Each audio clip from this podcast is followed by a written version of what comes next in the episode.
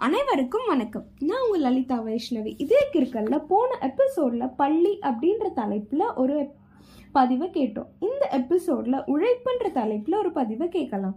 உழைப்பு. தாயின் உழைப்பில் வீடு குடும்பமாகும். தந்தையின் உழைப்பில் குடும்பம் மகிழ்ச்சியான கூடாகும். ஆசான் உழைப்பில் பள்ளி கோயிலாகும். இறைவன் அருளால் புவி பூத்து பட்சிகளின் உழைப்பில் விரிந்து மனித இனத்தின் உழைப்பில் பூமி உலகமானது. விழியின் மையே உழைப்பவனுக்கு மெய்யின் வியர்த்துளி. கூலிக்காக உழைப்பவர்களை விட இங்கு கூழுக்காக உழைப்பவர்களே அதிகம். உலகத்தின் இயக்கமே உழைப்பு.